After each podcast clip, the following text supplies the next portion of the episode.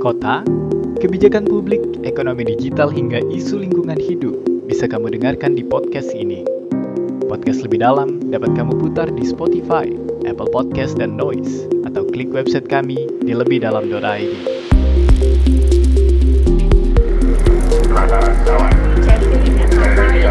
Kenapa susah banget kita tuh kayak permasalahan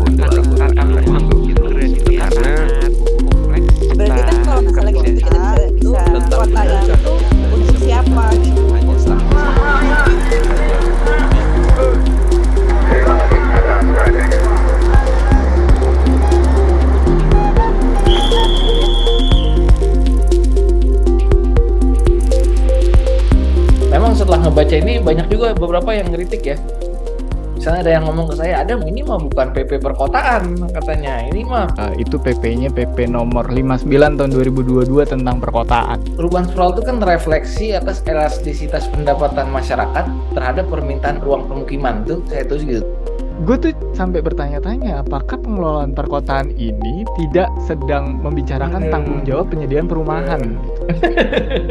Eh, Jadi kota-kota yang tidak cerdas itu tidak perlu menyejahterakan masyarakat. surprise Kedatangan ada Maski Pangeran di podcast pertama di tahun 2023. Nah, assalamualaikum Waalaikumsalam. Apa kabar? Ada Maski. alhamdulillah luar biasa Allah. Wih, mantap. gimana sehat Oh, ya oh, sehat, sehat. Alhamdulillah, sehat. Wah, ini sebelum gue mulai podcastnya, gue mau ngucapin selamat dulu nih. Ini walaupun udah telat ya. Jadi Adam ini baru saja dilantik sebagai Ketua IAP DKI Jakarta. Eh, gila nggak tuh? bulan November kemarin Iya, bulan November kemarin. Selamat ya, Adam. Ini gue telat nih mengucapkannya nih. oh. Nih, sebagai Ketua IAP akan juga siap-siap dong. Karena Jakarta bentar lagi udah nggak ibu kota ya. Eh, iya itu memang PR utama ya buat Jakarta ya, karena sebentar lagi tinggal bukan lagi jadi ibu kota ya. Hmm. Eh, kita juga sekarang lagi cari-cari format lah kira-kira apa ya. Kita ada, ada juga sih beberapa kepikiran ide usulan yang beberapa kali kita utarakan juga terkait ibu kota nih misalnya. Mungkin jadi bapak kot. Kalau kita begini, ibu kota itu kan pindah ya dari Jakarta ke Nusantara. Mm-mm. Jakarta kita lagi ngusulin untuk jadi ASEAN Capital City. Oke, jadi ibu kota regional nih ya. Ya, memang itu usulan inilah, usulan yang agak eh, apa ya? Ekstrim kita lagi usulin lah sekarang tuh. Mm-mm. Karena ada, ada beberapa contoh juga kan kota-kota yang kayak gitu kan. Eh, Zurich, Iya, iya. New York ya kan yang jadi eh, apa ibu kota untuk eh, organisasi-organisasi internasional lah kira-kira gitu. Iya, oke. Kita mau coba lagi ngusulin itu. Oke, itu satu topik yang menarik. Tapi ini podcast sebenarnya gue janjian sama Adam untuk bahas sesuatu yang lain, masih berkaitan dengan kota juga. Eh gue mau bahas. Sebenarnya gue peng, gue penasaran untuk membedah tulisannya Adam Maski di Kompas eh, tentang peraturan pemerintah yang baru diterbitkan. Eh, itu PP-nya PP nomor 59 tahun 2022 tentang perkotaan. gitu ya. Jadi kalau di tulisannya ada Maski, di tulisan lo nih Dam ya, kita bedah satu-satu. Gue membaca, lo membuka tulisan lo dengan eh, statement bahwa PP ini akhirnya terbit gitu. Iya. Kayak sebuah regulasi yang banyak dinanti-nanti, ditunggu-tunggu orang gitu ya, Dam. Ya, betul. Jadi memang kita tuh dulu pernah punya ya tahun 80-an tuh semacam kebijakan perkotaan gitu ya.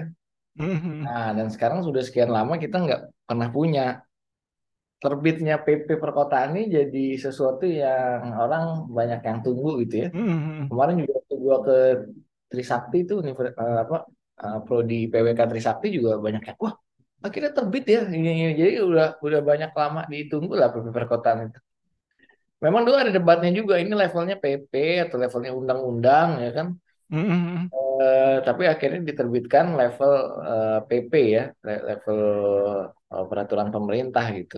Kenapa ini sebegitu di dinanti? Maksud gue apa sih ekspektasinya dari kelahiran PP ini? Iya sebetulnya mungkin juga banyak ya terpicu dulu kita punya undang-undang undang-undang 6 2014 ya.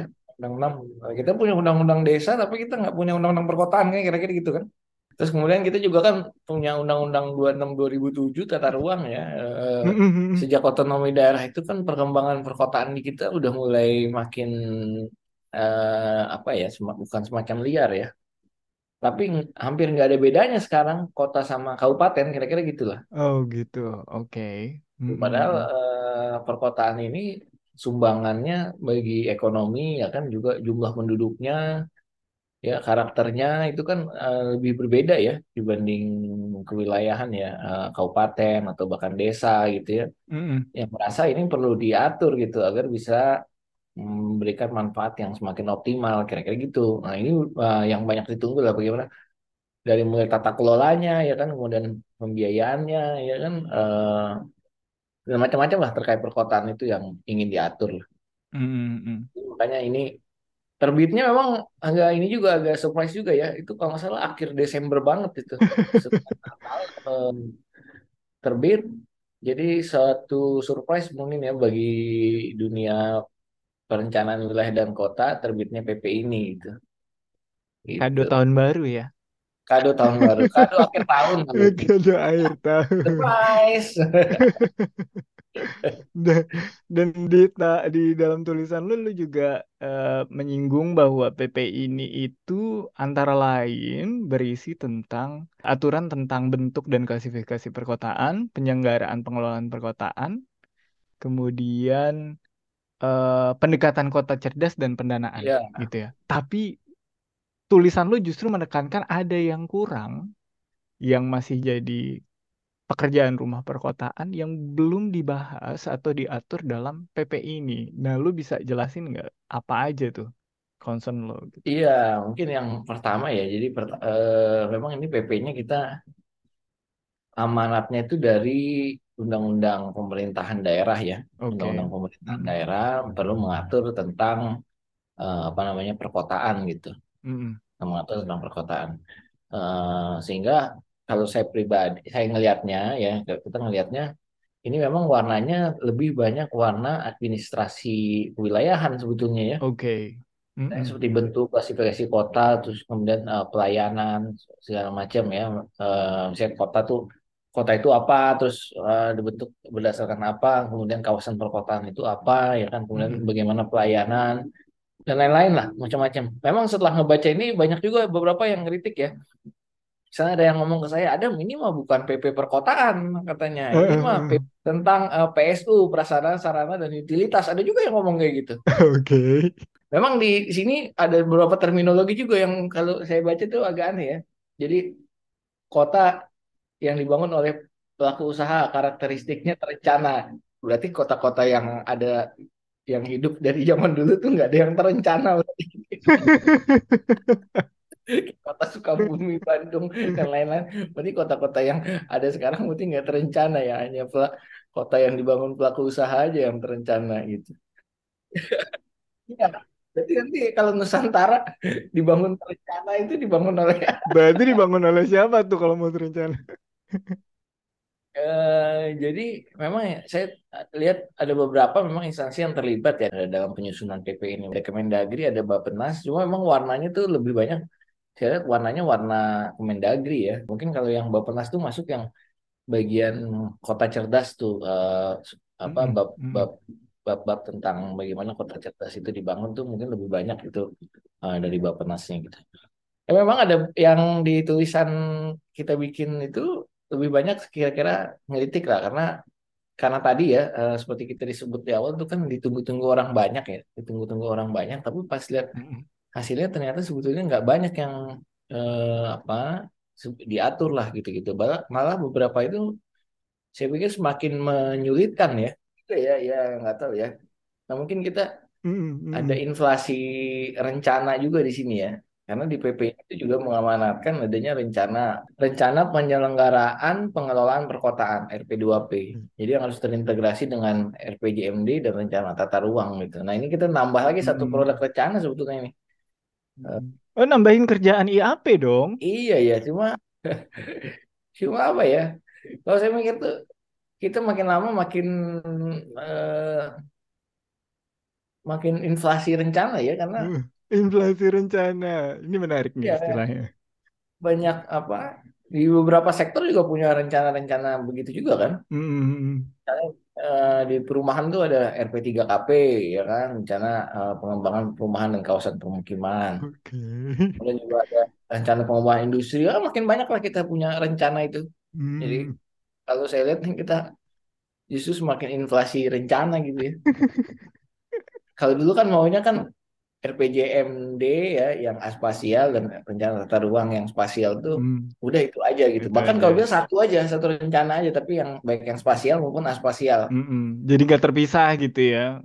Ya, kalau sekarang kita punya rencana sektor yang juga em, apa makin banyak gitu. Jadi kalau kita bilang ini kita mengalami inflasi rencana sekarang tuh. Dan perkotaan ini dianggap sebagai satu sektor sendiri kalau gitu ya. Iya. Ya kalau buat anggota IAP sebenarnya senang-senang aja ya. Cuma Mm. Karena ada- Karena kan proyek perencanaan. ada opportunity baru ya. Iya iya iya. Ya, tapi kayak sebenarnya kalau kita lihat share loss ini kita sebenarnya bikin apa ini kita semua gitu. Ini kita bikin apa? Rencana. Masalah waktu aja, time planning aja kan juga sulit juga kita sama ratakan tuh kan. Mm-mm. Jadi Benar-benar 2024 periode kita- periode perencanaannya ya maksudnya Edam. 2024 inilah mungkin karena ada pilkada serentak, mungkin kita bisa eh, semacam time reset lah untuk plan. Mm-mm.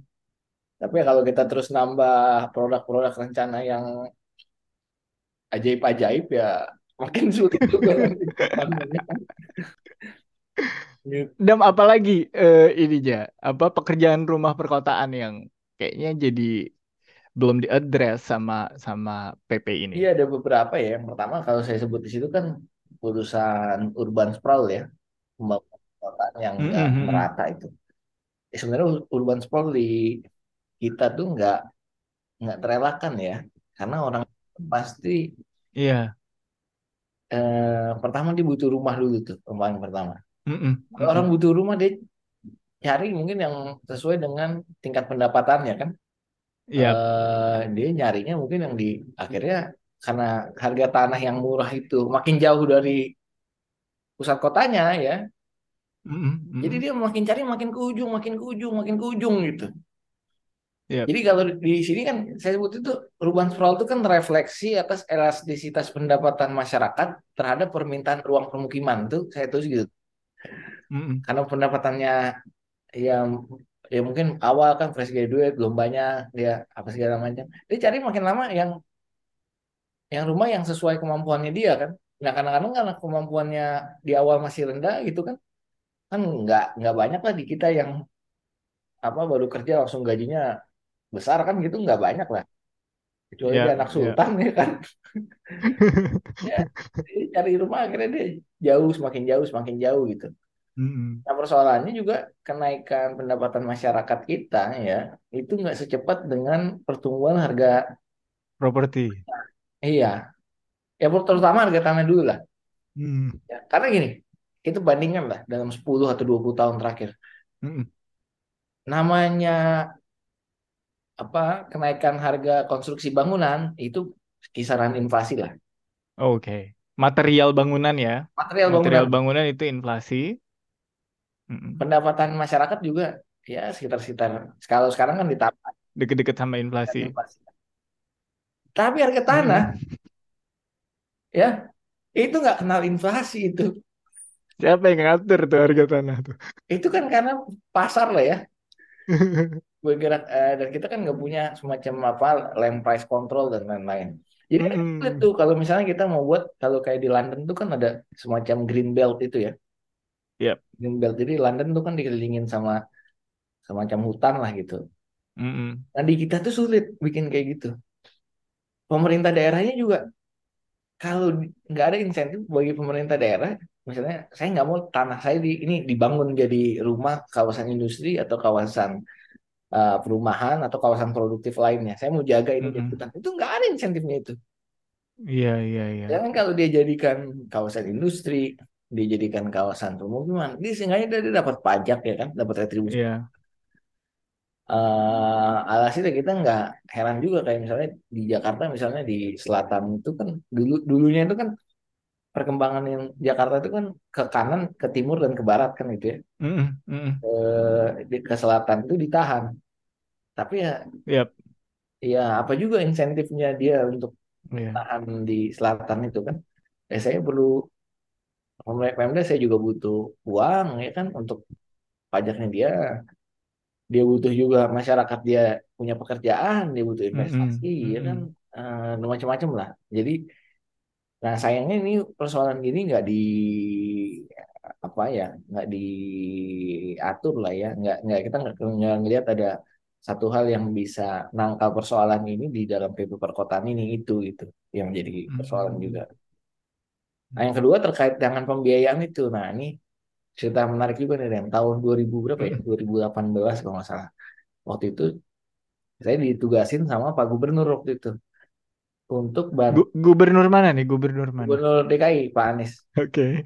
Waktu itu tim leadernya Pak Ade dari Unpad waktu itu. Pak Ade Mm-mm, mm-mm. eh, dia dulu S3-nya di Prancis Pak Ade. Orang orang Jawa Barat. Jadi waktu itu Pak Ade itu di, sama saya sama- dan sama-sama tim itu kita susun kita diminta dikasih tugas itu bagaimana eh, apa merencanakan hibah pemerintah DKI untuk daerah-daerah penyangga di sekitarnya. Oke. Bodetabek. Bodetabek. Jadi dulu ada yang namanya BKSP, Badan Kerjasama eh, Jabodetabek kah? BKSP. Ber- Ya. Badan Kerjasama eh, Pohon Jabodetabek. Mm-mm. Jadi untuk bagi jadi eh, apa persoalan-persoalan di kawasan perkotaan ya, misalnya banjir ya, sampah, transportasi, Mm-mm. itu biasanya kalau dulu itu mengharapkan dana dari Pemprov DKI. Hibah dari DKI itu Hibah dari DKI. atau oh ya, oke. DKI. Karena kan kita nggak ada eh, mekanisme untuk transfer antar daerah gitu kan nggak nggak ada ya sih. Mm-mm. Transfer antar daerah ya, menarik Ya. juga tuh. Nggak ada kan transfer antar Oke. daerah kan. Iya, iya. Iya kan kalau transfer DAU DAK kan ada. Pusat ke daerah ada. Tapi kalau daerah ke daerah kan nggak ada ya. gitu. Heeh. Hanya ada hanya bisa melalui skema hibah. Mm-mm. Jadi kalau daerah dari Jakarta ngasih ke Bekasi misalnya untuk TPA ya atau ke. Bogor untuk eh, apa namanya program-program eh, Penanganan banjir. banjir itu melalui skema hibah. Mm-mm. Yang mana kalau hibah itu itu dibikinnya setiap tahun. Oke. Dan kalau hibah itu yang pemberi hibah itu tutup mata. Oke, DKI-nya berarti tutup ma- ya, mata. makanya eh, ini dananya mm-mm. segini lah gitu dikirim. Mm-mm. Jadinya apa ya terserah yang dihibahin kan gitu kan. Oh gitu. Ya, Oh oke. Mm-mm. ya tutup mata eh, tanda kutip lah ya. Mm-mm, mm-mm. Kan beda kalau misalnya dia merencanakan dia bikin program A gitu. Kalau itu kan dia harus Ah. ada KPI-nya, ada segala macam karena kan Iya iya iya iya iya. pertanggungjawaban dari anggaran yang dia pakai kan gitu. Mm-mm, mm-mm. Kalau dana hibah, penggunanya kan di daerah lain. Iya. Ke Bogor untuk pengendalian banjir. Dia tutup mata tuh. Di DKI-nya itu. Mm-mm, Dipakai mm-mm. buat apa? Nah, waktu itu kita dimi- diminta, coba dibikin deh. Kira-kira nih programnya apa ya kan? Tahun ini apa, tahun depan apa, sampai Mas Anies beres tuh apa itu programnya? Sehingga hasilnya mm-mm. betul-betul bisa konkret gitu. Nggak kita eh, buang, ya apalah gitu. Mm-mm. Ya walaupun selama ini sebetulnya konkret lah. Cuma Mm-mm, mungkin mm-mm. di desa kurang terintegrasi dan lain-lain lah. Mm.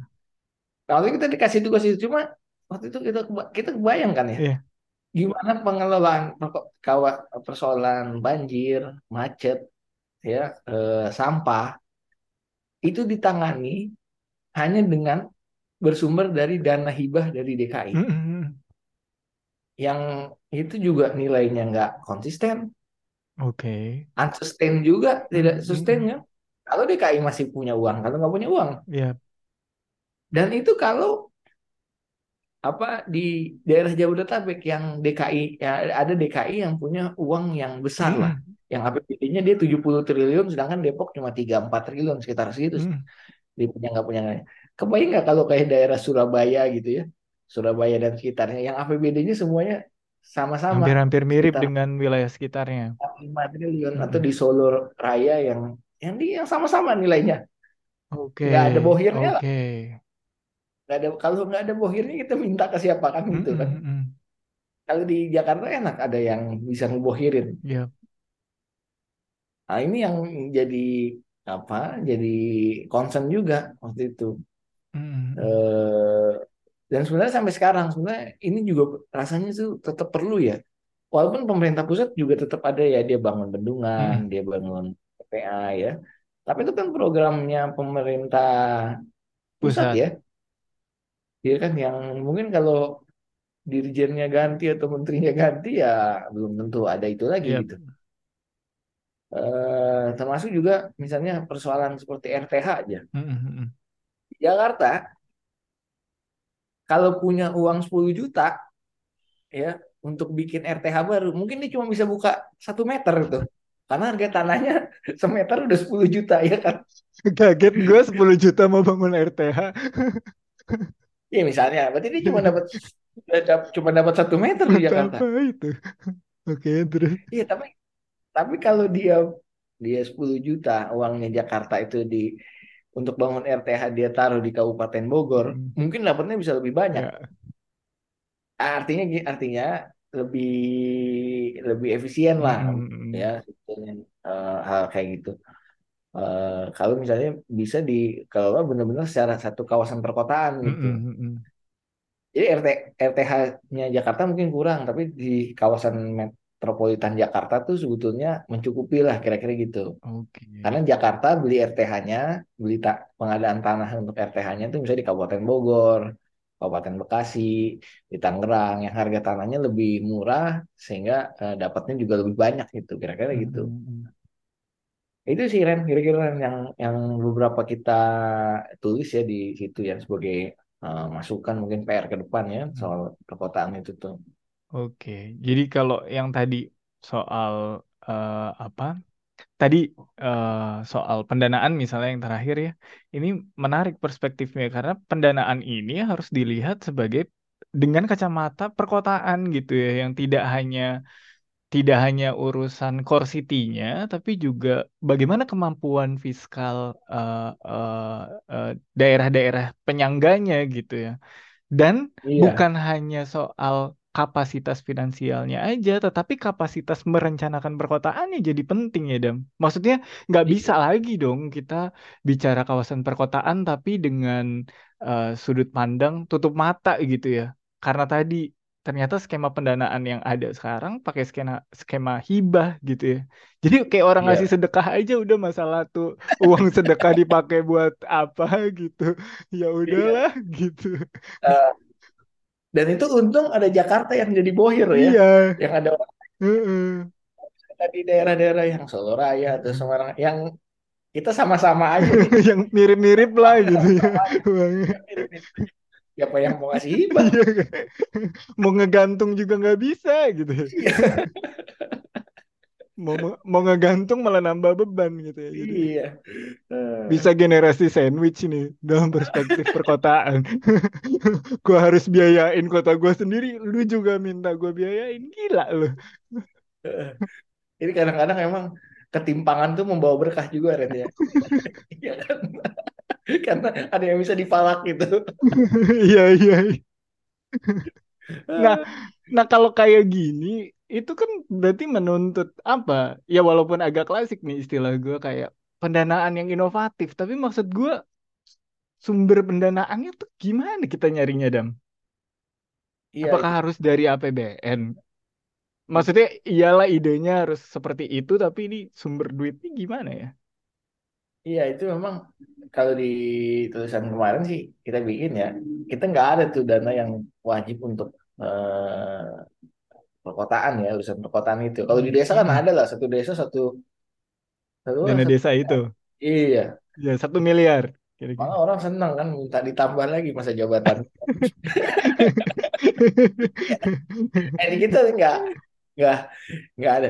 Kita punya ya eh, Perpres Jabodetabek itu. Jadi yang tadi gue cerita BKSP itu Oh, oke oke di- diganti tuh tahun sekitar tahun 2019 2020 itu kita mengenal sekarang namanya ada PMO Jabodetabek Punjur.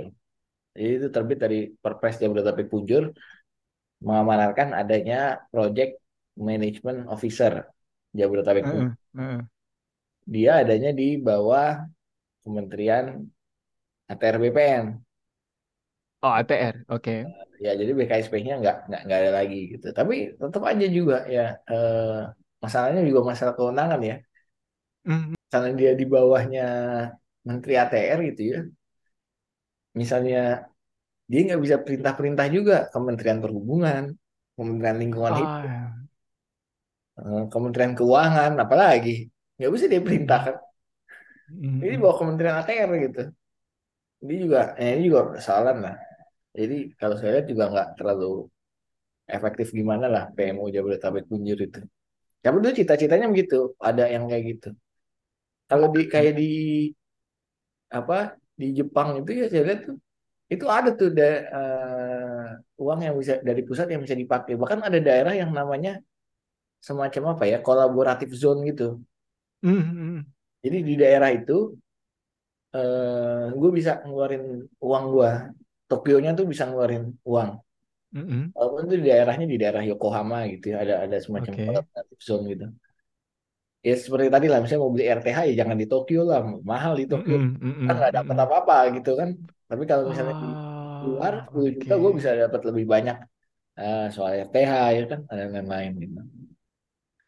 Itu jadi ya ini masih masih PR di kita lah ya, masih di di Indonesia masih jadi persoalan itu. Ruwet juga ya. Tapi kan seru Lu bayangin gak sih? Maksud gue, gue tadi membayangkan lu ngasih hibah, tapi lu nggak bisa ngatur tuh duit dipakai buat apa. Nah, Mungkin nggak bisa ngatur, bener-bener ngatur gitu ya, memastikan bahwa tuh duit beneran akan berdampak gak buat gua yang ngasih duit gitu kan kira-kira. Berdampak gak buat Jakarta untuk mengelola banjir atau mengelola sampahnya gitu kan. Kan itu nggak bisa ya, karena kayak it- itu bukan wilayah iya lo betul. gitu. Iya, kalau lu cawe-cawe ke daerah gua, gua tahu nih kan ini wilayah gua, kan gitu kan. Iya. Gitu. Iya, gimana tuh? Jadi siapa yang harus ngatur kayak gitu? Dan soal pembiayaan itu juga, ya misalnya Jakarta lah ya, dari eh, jadi bohirnya Jabodetabek gitu ya, karena dia punya uang Mm, lebih banyak. Memang kalau dilihat APBD-nya tuh besar ya, 70 triliun gitu. Tapi sebenarnya kalau kita lihat dari skala persoalannya, itu sebenarnya kecil uang segitu. Ya jadi Mm, eh, di di tulisan itu juga gua tulis juga tuh. Dulu tuh pernah di DKI itu Pak Anies itu bikin apa semacam proposal lah ke pusat untuk menyelesaikan masalah ini dia butuh 571 triliun sekian lah, 500-an sekian lah. Kalau dibandingkan dengan APBD yang 60 70 triliun kan kecil jadinya. Iya kan? Jadi ya mm, apa namanya persoalannya itu eh, butuh effort lebih besar lah untuk diselesaikan itu kan. mm, mm.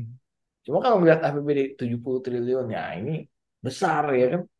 Karena dibandingkan sama Mm, mm, mm, mm. misalnya Depok yang cuma 3-4 triliun atau Tangsel yang cuma Iya, ini. iya, iya. Walaupun yang juga kasihan sebetulnya ya saya lihat tuh eh, orang-orang yang kayak tinggal di Depok, di Bekasi gitu ya. Karena gini, mereka mengacak pembangunan itu kepada Jakarta Mm, yang governance-nya lebih mapan, yang eh, fiskalnya lebih kuat, mm, yang apa kewenangannya juga lebih besar ya dibanding pemerintah Oke. kota tok atau pemerintah kabupaten aja gitu. Dia mengajak pembangunan di daerahnya, mengajak pada Jakarta. Kok Jakarta bisa di kita nggak bisa. Nah itu juga kan kasihan juga orang-orang di Depok, di Jakarta, di eh, Tangsel dan lain-lain gitu yang apa tolak ukur melihat pembangunannya itu di Jakarta gitu yang Di jauh Jakarta. lebih mapan lah. Mm, mm. Makanya pada pengen pindah ke Medan. Coy, jangan disinggung-singgung, coy. Tadi tadi sponsor itu ya.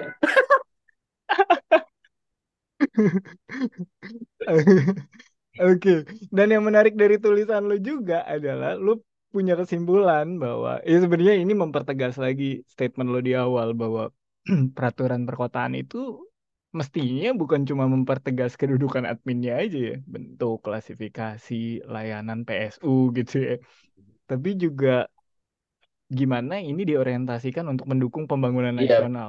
Jadi dari dari yang gua dari yang tadi kita diskusiin memang lu lebih banyak kayak concern pada urusan-urusan yang lebih substantif dalam dalam mengelola pembangunan perkotaan yang semrawut dan dan riweh ini karena multisektor tadi.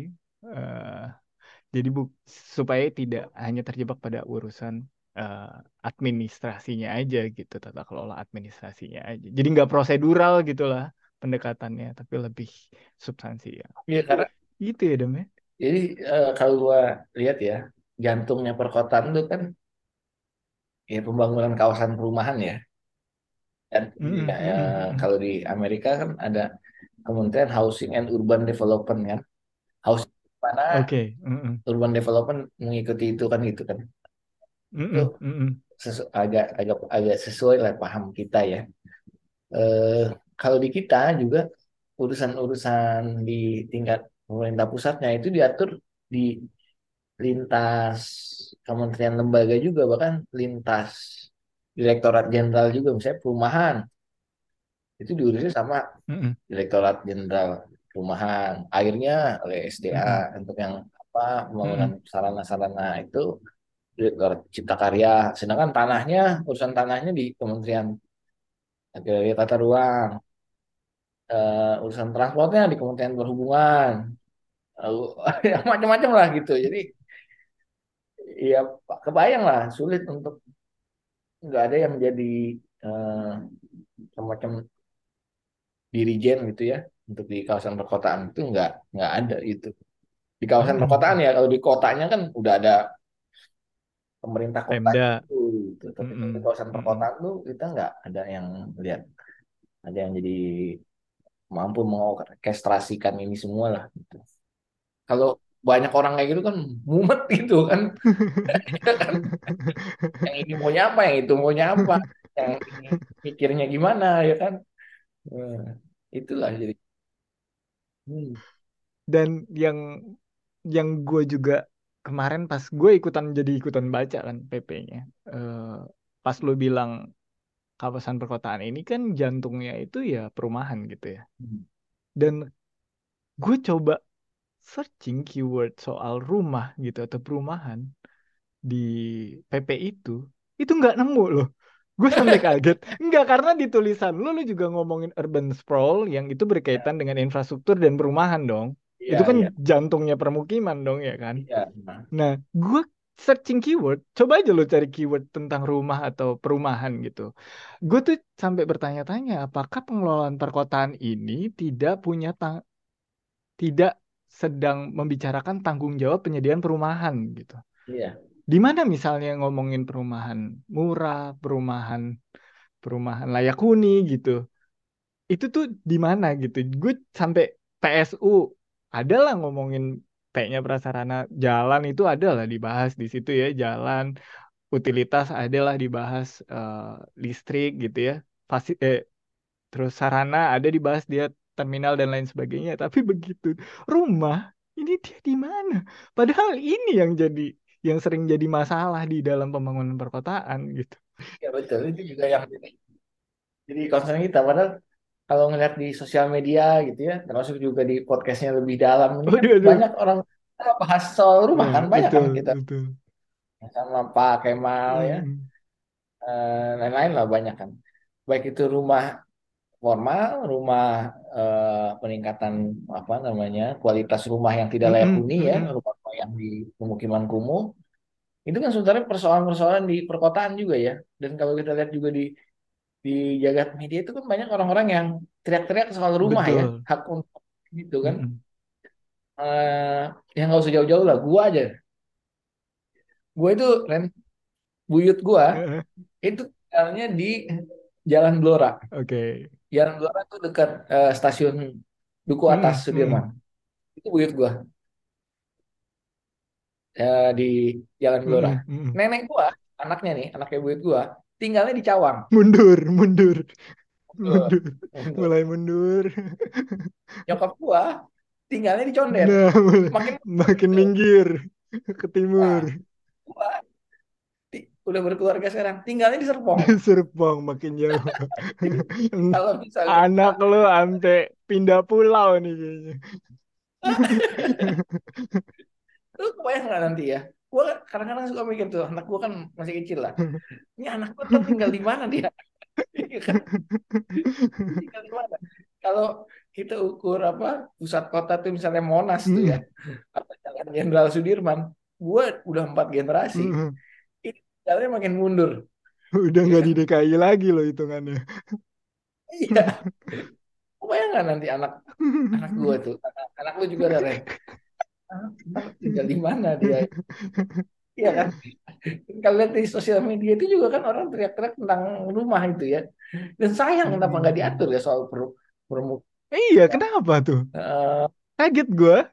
Iya itu makanya yang juga jadi satu concern ya. Padahal ya tadi ya jantungnya perkotaan itu ya rumah kan gitu. Eh, kawasan pemukiman gitu. Terus yang menarik lagi, ini nih di luar di luar tulisan lo nih Dam. Yang gue baca yang menarik lagi adalah ada satu bab tentang pendekatan kota cerdas. Hmm. Maksud gue, kenapa ini bisa muncul setiba-tiba itu? It means like kayak eh, apa? Kenapa harus kota cerdas gitu? Nah, Kenapa yang lain enggak? Padahal IKN kan nggak mau cuma cerdas loh, eh, berkelanjut. mau green, beautiful, loh, sustainable. Kenapa istilah-istilah itu tidak muncul? Nah, itu juga kan. Nggak ngerti. Ini juga yang jadi misteri ya. Karena kan rasanya di Undang-Undang Pemda 2014 juga nggak ada amanat soal eh, kota cerdas itu ya. itu ya. Itu. Dan kita tuh kesannya seperti melompat jauh ya. Jauh itu tapi ada persoalan-persoalan yang tadi kayak urusan rumah gitu aja ini belum. Atau persoalan-persoalan degradasi lingkungan ya yang Iya, kita iya. hadapi. Atau juga eh, apa lakukan satu peremajaan perkotaan tuh kan juga satu challenge tersendiri ya. Mm-mm. Kalau itu mungkin yang masuk adalah bab terkait dengan peremajaan kawasan perkotaan itu mungkin lebih lebih masuk ya Lebih kita relevan gitu. ya bagaimana kita meningkatkan kualitas uh, lingkungan yang sudah mulai turun ya Ya. kan. Kayak di Tomang lah, Jalan Mm-mm, Tomang tuh kan mm-mm. banyak tuh uh, apa ruko-ruko yang kosong gitu Jakarta Ya. Jakarta Jakarta Pusat itu kan Mm-mm, yang dulunya kawasan premium sekarang nilainya udah mulai makin turun ya. mm-mm, mm-mm. eh, baik nilai ekonomi maupun nilai lingkungannya. Nah, itu kenapa nggak kita justru masuk ke dalam wilayah-wilayah itu ya, bagaimana kita melakukan peremajaan, konsolidasi wilayah perkotaan dan lain- lain-lain gitu. Nah, ini yang eh, juga sangat disayangkan ya, kenapa hal-hal seperti ini nggak masuk gitu. Gimana coba Dam? Lu lah sebagai orang yang ya kita kan baru. Gue, gue kayak banyak lah, banyak pertanyaan lah. Eh, apa? Gue kan udah jarang banget terlibat sama polisinya perkotaan ya, terlibat dalam Nah, isu-isu yang terkait dengan polisi perkotaan. Kayak apa? Apa jangan-jangan gue yang selama ini ketinggalan zaman gitu loh. Su- Suka kayak terlambat gitu loh gue, kayak gini ya ah, sekarang ya, gitu. Kata cerdas nih gitu. Kayak, aduh, gue ketinggalan banget gitu. eh, mungkin lu yang kurang cerdas berarti. Iya, kayaknya gue deh. Kita Dam. yang kurang cerdas menangkap maksud dari kota cerdas. Kenapa? Dan kalau lo baca satu persatu gitu pasalnya, aduh, gue takut sih. Coba nih ya, satu kita kunyah-kunyah deh ya, satu pasal misalnya di dalam kota, kota cerdas itu ya. Pas gue baca yang ekonomi misalnya, dia kan ceritanya membagi-bagi ke dalam Nah, sektor-sektor gitu. Pasal 61 Wah, ya. Pasal 61 ya kan, pendekatan kota cerdas bagaimana dimaksud ada Ya. tuh ekonominya. Kemudian dia jelaskan di ayat 3, ekonomi sebagaimana dimaksud meliputi, lu Nah, baca yang C, meliputi nah, menyejahterakan masyarakat. Maksud gua kayak nggak perlu jadi kota cerdas, emang tanggung jawab lu mengelola kota untuk menyejahterakan masyarakat itu kan gitu. tujuan pembangunan ya, menyejahterakan. Iya, maksud gua nggak perlu lu jadi cerdas. Ya, lu butuh cerdas sih dalam mengelola kota ya, tapi itu kan kalaupun kota cerdas mau lo masukin, coba deh. Mestinya kan menjadi pembeda antara kota cerdas sama kita yang tidak cerdas gitu kan. Eh, Jadi kota-kota yang tidak cerdas itu tidak perlu menyejahterakan masyarakat. Kan nggak gitu konsepnya. memang harus jadi kota cerdas untuk menyejahterakan masyarakat. Iya, berarti kalau tidak menyejahterakan masyarakat, dia tidak cerdas kota. Iya iya iya. Oke lah Dam, kurang Oke. lebih itulah ya di diskusi kita di di episode kali ini. Ya gue akan, wah, gue akan menanti cerita-cerita lo lebih banyak lagi tentang mungkin Ya, tentang Jakarta gitu ya, tentang apa yang terjadi di AP Jakarta. Hmm. yang tentang itu juga boleh nanti apa ASEAN Capital City. Boleh, boleh. Itu juga satu satu topik yang menarik lah untuk kita Iya. diskusiin ya. Kan lo masih diskusi-diskusi ini. Nah, gue pengen lihat nih jadinya kayak gimana. Harus menyejahterakan masyarakat lo, Dam ya. Oh, harus Kalau harus dari eh, apa kota cerdas berarti kan. menyejahterakan masyarakat ASEAN, nggak bisa cuma Jakarta dong. Jadi kita bikin masyarakat-masyarakat Laos. Iya dong. Lo kan ibu kota regional ASEAN. Ampun, ampun. Oke, mungkin eh, kayak closing statement deh, Dam. Kira-kira apa apa apa yang pesan lo tentang tentang eh, PP ini? Ini kan udah harus di tahap implementasi dong. Ya, kalau kita lihat ini sebenarnya satu milestone baru ya bagi bagi eh, dunia perkotaan di Indonesia ya. Mm-mm. Memang tadi ada lebih kurang sebetulnya kalau kita sih nganggapnya agak wajar lah. Ya, tapi sebenarnya kita harus sudah agak berani nih kita Mm-mm. mengatur soal perkotaan Mm-mm. yang mana sebetulnya punya impact ekonomi, impact pembangunan ya, impact terhadap lingkungan juga yang sebenarnya besar gitu. Dan selalu punya magnet gitu Mm-mm. bagi orang-orang. Eh, ya kita harapin sebenarnya ini ke depan tuh ini bisa jadi semakin apa ya? Apa namanya ke depan ini jadi satu pijakan awal gitu untuk kita Mm-mm. bisa mengatur ini jauh lebih baik lagi gitu. Yap, yap. Itu bisa benar-benar jadi eh, peluru-peluru yang membantu menyelesaikan persoalan di perkotaan Mm, ya. mm, Juga membantu apa namanya menyelesaikan yang apa dihadapi oleh masyarakat juga misalnya tadi persoalan masyarakat soal ke- kebutuhan hak untuk bermukim ya kan juga bagaimana kita juga menyelesaikan persoalan terhadap degradasi lingkungan dan lain-lain gitu. Nah itu mudah-mudahan ke depan nih mm. ini jadi satu pijakan awal ya satu ini agar ke depan kita jadi jauh lebih baik gitu. Gitu. Kira-kira itu. Inisiatif untuk mengelola perkotaannya sudah ada lewat PP ini. Ini iya. menunjukkan inisiatif gitu ya, Iya. bahwa ada inisiatif untuk mengelola perkotaan. Walaupun banyak kritiknya, kayaknya Hmm. kritik itu juga bermanfaat dong untuk Ya itu kan memperbaiki part dari pembangunan dong. a- a- aturan ini ya. Jadi nggak bisa dong kita tadi ngeritik-ngeritik terus tiba-tiba kita dicokot gitu. Tapi kalau dicokot kan lu lagi di Australia kan. Oh iya, gue aman ya. Lo tuh tadi. Tentu kita Tapi kita kan disomasi gitu. ngehina, kita kan nggak ngehina apa. Iya. Justru kalau tangkap gara-gara ini aneh nanya. Kenapa Iya. ya kan? Oke deh Dam, kalau gitu. Ka- gimana caranya kalau misalnya ada pendengar podcast lebih dalam yang yang kayaknya pengen connect ke lo nih, harus lewat mana? Lewat Instagram. Eh, Instagram boleh. Apa Eh, nama akunnya? At Adamaski aja, at A D H A M A S K I ya. Tapi Nah, memang itu satu-satunya di dunia ya username itu ya, ada Iya. Maski ya. itu, tapi memang orang suka salah nulis nama gue itu. Wajar. Oke, kalau gitu, Adam, thank you banget atas eh, waktunya udah mau diskusi di podcast lebih dalam untuk membedah eh, tulisan lo soal Siap. Terima kasih Bro Terima kasih Randy. banyak, Adam. Sehat selalu.